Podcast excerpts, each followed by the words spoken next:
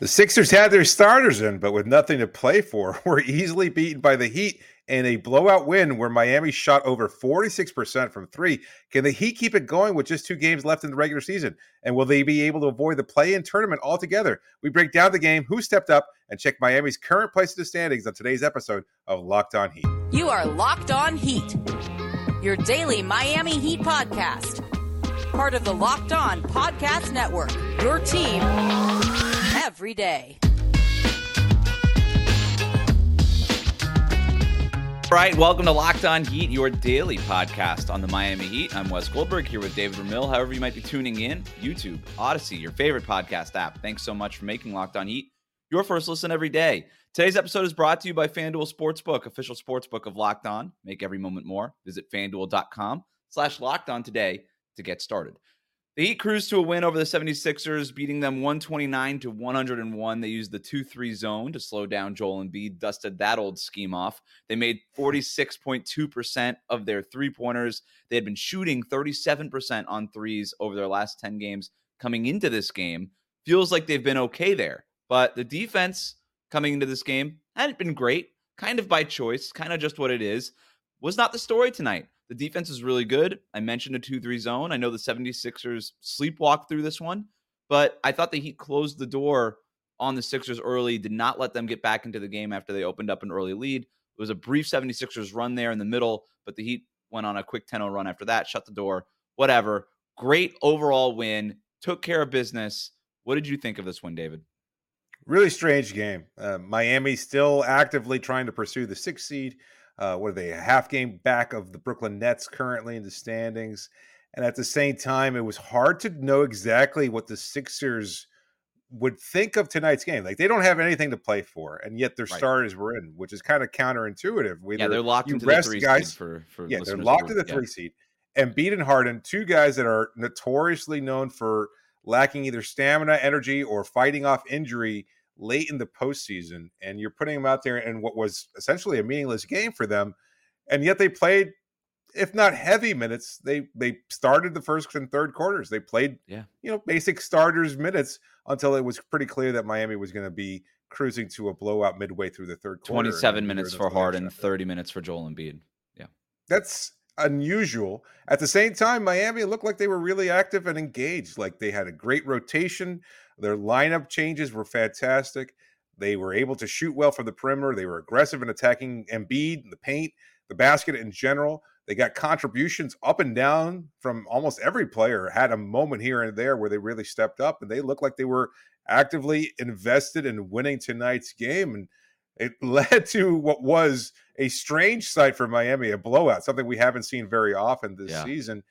So it's it's a really good performance from Miami, but it's hard to gauge it completely given the fact that Philadelphia probably wasn't active and engaged themselves and they weren't playing for anything. So I'm not sure how much of Philadelphia were, they were invested in tonight's game and Miami just happened to do everything very, very well. I like the defensive effort in particular. I know you mentioned the zone, and it just seemed like it really changed things.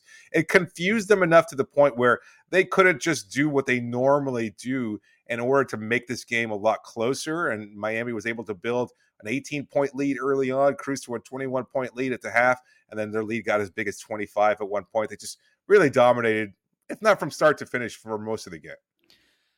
Yeah, look, I mean, it was um you know, the, the game was tied early in the first quarter, right? The Heat then went on uh on their run. It was what was it? It was like 31 to something 31 to 12 runs.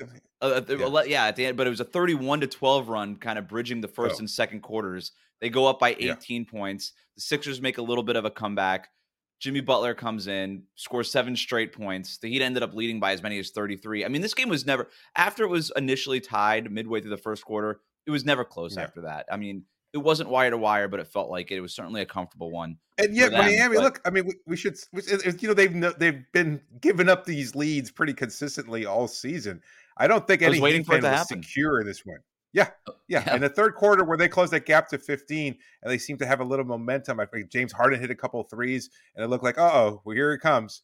And then Max Strus, who had just exited the game from what I thought was going to be a, a long term injury. He looked like he took a shot across the hand and maybe either dislocated a thumb or sprained something. We'll see whether or not he's able to bounce back. I'm sure at this point they're probably just doing preliminary testing and things of that sort. But he came back, hit two back to back threes, and then Tyler Herro built off of that, hit a couple threes of his own, able to extend that lead even further. And from that point, Philadelphia just said, okay, that's we, yeah, we're, we're kind of done. Yeah, and I don't I don't mean to dismiss this win as if something like the 76ers lost more than the Heat won. The Heat went out and grabbed this game. They came in with a polished game plan. I mentioned they dusted off that 2-3 zone. I thought it was exactly what they had to do. Considering that they were still going with that small lineup with Max Strus at, you know, power forward or whatever we're really calling it, because Jimmy Butler will not be called a power forward. But it they they come back out with this three guard micro lineup uh, that they've been using over the last three games and they go they go back to that zone. And I thought they it wasn't just the fact that it was zone; it was whenever Joel Embiid caught the ball in the middle of the floor in that kind of high post position where he wants to do all the facilitating or kind of get to his jab step. I mean, I don't know that there's anybody in the league better at that triple threat spot than Joel Embiid is, or at least more threatening from there than he is. Sure. And and I when when they come out in that two three zone, it was it was built so that when Embiid caught it at that at his sweet spot, that basically you had four or five guys pinching in at once immediately at the catch. Not like first or second dribble, not when he made a move. When he caught the ball, they pinched in immediately, forced the ball out of his hands. Joel Embiid had only two assists tonight. I think he didn't have any in the first half. His two assists came during that little thir- third quarter spurt that the Sixers went on. That's a that's a huge stat for the Miami Heat because if if, if Embiid is not getting going himself, where he only had what twenty uh, one points tonight on 13 shots and only two assists overall. Like that's just not effective. That is far away uh, from his MVP level. He's averaging more than 33 points a game this year and definitely more assists. So I, I thought that the defensive execution and the game plan was solid. Um, it it also put Miami in position when Joel Embiid kicked out because they were in that zone. All of Philadelphia's shooters were right in front of them. So when Embiid yeah. did kick out, the closeouts were simple. It was simple reads. We just heard about how hard of a time the Heat have had with communicating on defense and all these things. Did not seem to be the case tonight. They knew exactly what it is that they wanted to do. They rendered James Harden useless. 14 points on 12 shots, three turnovers. I tweeted during the game. I, I thought that the Sixers were playing their dudes. I haven't even seen James Harden yet. That was a joke. But it was like that was that I, I, think that the Heat get a lot of credit for whatever for what it is that they were able to do in a mismatch. The Sixers are awesome. Okay, Joel Embiid is probably going to win MVP, and I know that they, they they were sleepwalking from this game. There wasn't a lot of urgency. There wasn't a lot of force that the Sixers played with, but you do got to give credit to Miami for knocking them off their square and keeping them off of it. Yeah. Uh, no Tyrese Maxey tonight. I talked about in our preview in yesterday's episode that I thought he could be dangerous, but he was sitting out, might not play for the rest of the regular season. So that's certainly an advantage that the Sixers did not have against the Heat.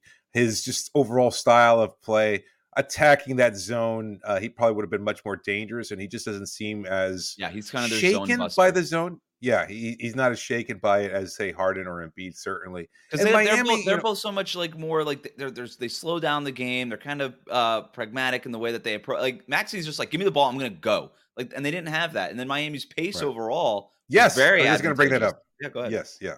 No, no, I was just going to say they, a number of times where they just were looking to push uh, broadcast team on TNT pointing it out that Miami, while not a fast team, obviously uh, was looking to just get a step or two ahead of the defense uh, on a lot of possessions there, and it led to a lot of those baskets, especially in the second quarter when they were starting to pull away more and more. As that zone defense led to some uncomfortable possessions for Philadelphia, or forced into a turnover or a foul in some situations, they just pushed the ball, no resting, mm-hmm. just trying to get ahead of them and get an easier look at the basket, and led to a number of open opportunities for Miami. Yeah, four different Heat players finishing with at least two three pointers, a convincing Heat win. I don't even know that we have enough credit cookies appropriate for this one. We're going to talk about that next. We're going to do our best. But first, David, tell listeners about our sponsor. Today's episode is brought to you by the new Nissan Ariya, Nissan's most electric player of the week. They're brought to you by the all new, all electric 2023 Nissan Ariya. Sorry, I mispronounced it the first time. Identify the player of the week. Well, it's easy. It's Jimmy Butler. After a fantastic performance against the Detroit Pistons and a yet another efficient performance in limited minutes tonight against the Philadelphia 76ers, great performance against the Mavs on Saturday, too. He's been pretty clearly the Heat Player of the Week. Well, for since the All Star break, not for most last like two season. or three weeks. Yeah, I mean, twenty five, yeah. averaging twenty five points per game on sixty four percent shooting in his last eight games. That's wild. That's that's like LeBron James 2013, 2012 kind of numbers. And look, he's going to get the All NBA nod. Don't forget, it started here. We got that. Right. We got that starting early on. We got it rolling, did. and Jimmy Butler has been excellent. Uh, and, and, speaking of excellence, you're going to find all that in the Nissan Ariya, an electric performance, just like Jimmy's 18 point fourth quarter against the Detroit Pistons brilliantly fierce. You could describe Jimmy easily that way. Attacking the basket, doing everything he needs to do. He understands everything you could possibly have to do in a certain situation in order to get the best performance. And you want the best performance where you're going to get it at the Nissan Ariya.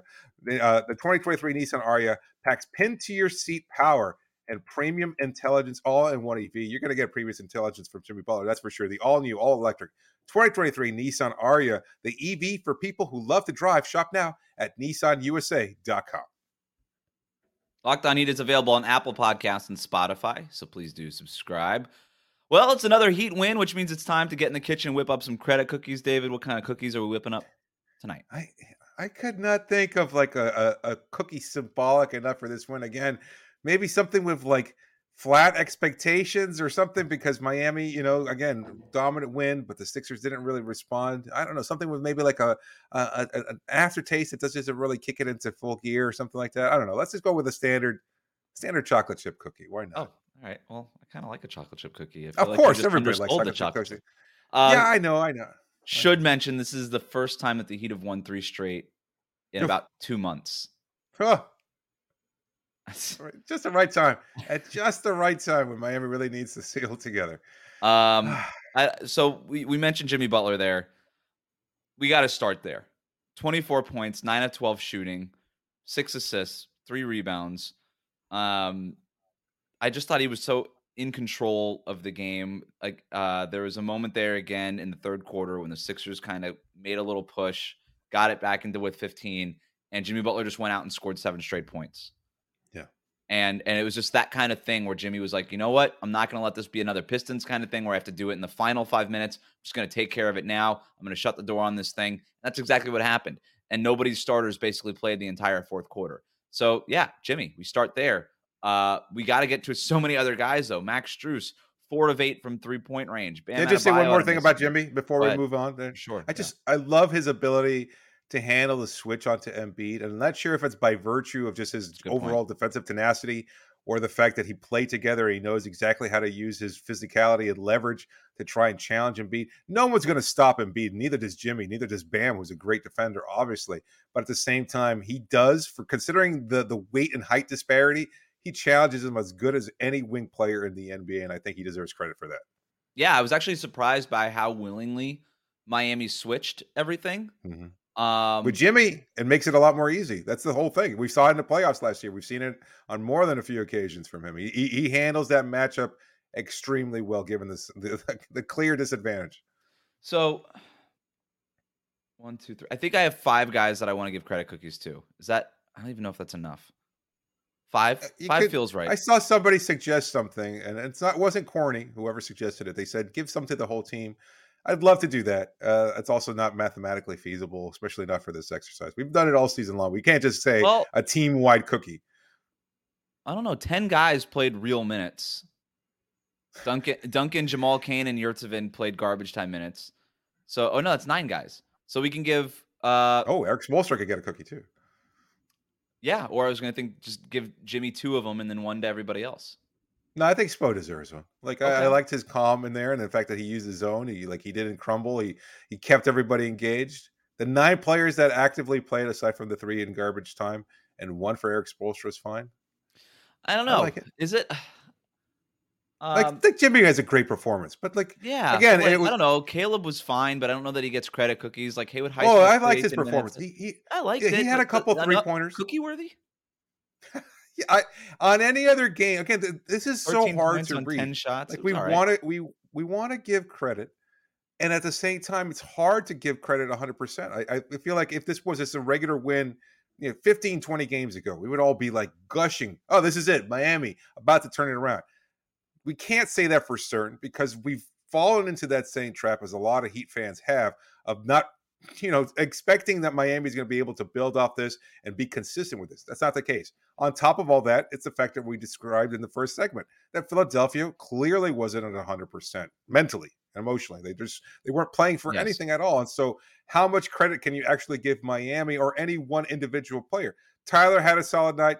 Kevin Love with his four drawn charges had a and, just, night. And, and laughing after that fourth one, just being like, "Look, I, am just going to keep doing this." Pointing he's going to get money. He's he's pointing to the bench. He's saying, "I'm going to get paid for all those charges they take." Absolutely. Maybe, yeah. Um, I wonder if the Heat have some sort of like inside kind of thing. Oh, I think they do. I yeah. think he, I think he was referring to it. I think I saw him rubbing his fingers together, a la Luka Doncic. Yeah, it's I like a hundred dollars per charge or something.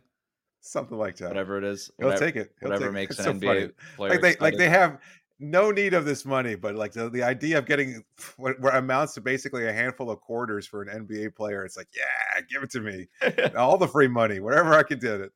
Whatever, more some some cash to buy some more credit cookies. Um, I'm okay. I'm okay with giving it to the whole team. I just feel like, look, we've got two games left after this one. We're gonna hmm. post the final tally of cookies and blame pie at the end of the year, so I feel like I don't want to be just sort of like, ah, you know, feels good. Everybody gets a cookie kind of thing. Cause I, I, I the cookies matter. Like I, if you're not, I don't know what the Heat are really playing for this year. Award. This is a nice yeah. win. I don't know what they're really playing for this year other than these cookies. So I want to be, I want to take this I, very I, I seriously. I can tell you that they're, I can tell you they're not playing for our fictitious award here either. Have you I asked? Mean, the, I mean, we have confirmation that at the very least one Heat player listens to the podcast, right? And and he has not gotten how many cookies does Nikola Jovic have? He's got zero. Uh, zero I think he has zero cookies because he season, yes. doesn't play. Um, Jimmy Butler right now is in the lead with credit cookies. That should not be surprising. Bam is not far behind, but and there's a pretty sizable gap between those two and everybody else: Tyler, Kyle Lowry, Caleb Martin, Max Strus, Gabe Vincent, the like of those guys. Um, if you really feel strongly about giving one cookie to everybody, I'm down. But I do think it would be a disservice to Jimmy and Tyler, who really stepped up, I thought, in a more meaningful way than everybody right. else. Is that fair? Let me see. Who, who who do we bump off the cookie then? Like who who doesn't get it? You know, Gabe. Thinking, yeah, Gabe, Gabe doesn't whatever. get a Yeah, it was like three three to Jimmy, three to Tyler, Oof. two to Strus, six, seven, eight, one to Kyle, uh, Kevin Love, and Bam. was I mean Bam, Bam was good. Bam was good. All right, so maybe two to Herro. yeah, you're right. Yeah. This is hard. Two to Jimmy, two to Herro. All right, so Jimmy gets two, Tyler gets two. no Haywood Highsmith. Like, come on, man. gets like, one, he, Love gets one, Lowry gets one. Bam he was the key one. to the zone. Like they, they, he was so good at it. Like he was, he wrote the rotations were great. If he'd hit that one three pointer in transition, Nine. like his first shot of the game, I think I, I, I he right. get at least four cookies on the night. So Haywood gets one, Bam gets one, Lowry gets one, Love this is getting complicated. One, Strus gets one. Uh, it's one at a time. How complicated? Even I can do this math. Herro gets two and Jimmy gets two, which means we get one left over. So we can give Jimmy an extra one. We can give Tyler an extra one. We can give Max an extra one. Like we can go any. We got one more. I don't think that another player deserves a credit. Spo. For what? For using the zone, for for going to Haywood Highsmith. Fair enough. For for recognizing exactly what was at stake and and getting the right personnel out there in order to execute the game. Somehow that's Spo's first credit cookie for the year, so I feel like we've already screwed this thing up. We have. Wow. I thought he'd gotten one at some point. Oh.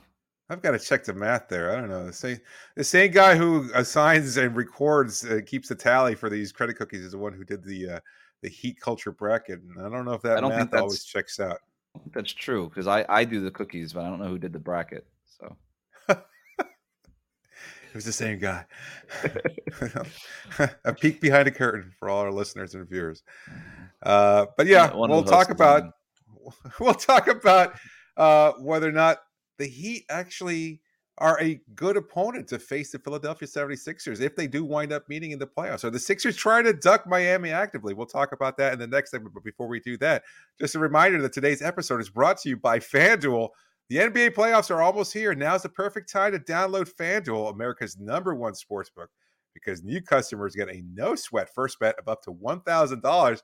That's a bonus bet back if your first bet doesn't win. Just download the FanDuel Sportsbook app It's safe, secure, super easy to use, and you can bet on everything from the money line to point scores and three strays. Who would have predicted that Miami shot would shoot 46% against the Sixers defense? Well, if you had that prediction, you probably won yourself a lot of money tonight. So congratulations to you. Plus, FanDuel even lets you combine your bets for a chance at a bigger payout with the same game parlay. So don't miss the chance to get your no sweat first bet. Again, one up to $1,000 in bonus bets when you go to fanduel.com slash locked on. That's fanduel dot com slash locked on to learn more. Make every moment more with FanDuel, an official sports betting partner of the NBA. You can reach Locked On Heat on Twitter, Instagram. You can email us at lockedonheat at gmail.com. Thanks to everybody who sent in questions to the post game show using the hashtag AskLOHeat. We will get to whether or not the 76ers were trying to duck the Miami Heat in the first round. But before we do that, let's get to this question from Steve, who writes in When was the last time that the Miami Heat really buried an opponent? That was an interesting question. I looked up at the schedule. It's been a minute, David. January 18th, the Heat beat the Pelicans 124 to 98. Oh. They did have a blowout win after that against the Grizzlies, but that was a little That's bit more. That was a little bit more back and forth, though. I I, I kind of remember in the first half. This one just felt over, like in that sec, like in the second quarter. This one just felt over, and that's kind of and, and, and so to the extreme of a blowout like this, that's how that yeah. Pelicans game felt. So it's not to say it wasn't like that that blowout win was against the Grizzlies, but this one just felt even more of a blowout. If that makes any sense. No, I, I completely agree that uh, blowout too. If I recall correctly, Desmond Bane was ejected for punching Kevin Love in the uh, undercarriage. No Ja Morant, who had been sitting out due to suspension. Uh, Steven uh, Adams, he was out yeah. as well due to injury. So they were missing a couple key players. The Pelicans, obviously, without Brandon Ingram and Zion Williamson, but I, I think they were looking to win, and they had won a number of games up to that point, but Miami just embarrassed them, made them yeah. look really bad. A lot of people claiming South Beach flu was the reason for that loss, but it didn't seem that way at the time. No, I would blame the like fact that they didn't Miami have their best players. Yeah, that was, that's probably that's always yeah, that, that, but, that uh, helps certainly. That was the last time. That was the last time I can remember a, a blowout like like uh, quite like this one. Uh, Stan Van Gundy did say repeatedly during the broadcast that the 76ers should not want to play the Heat in the first round of the playoffs. They could have avoided it with a win tonight. Instead, there's still a chance that they can meet. If the Heat win out and the Brooklyn Nets lose out, the Heat would get the number six seed. So they're not locked into that seventh. Seed. If they had lost tonight, the Heat would have been locked into the seventh seed. That would have been it. Right. Math- math- mathematically, that would have been it.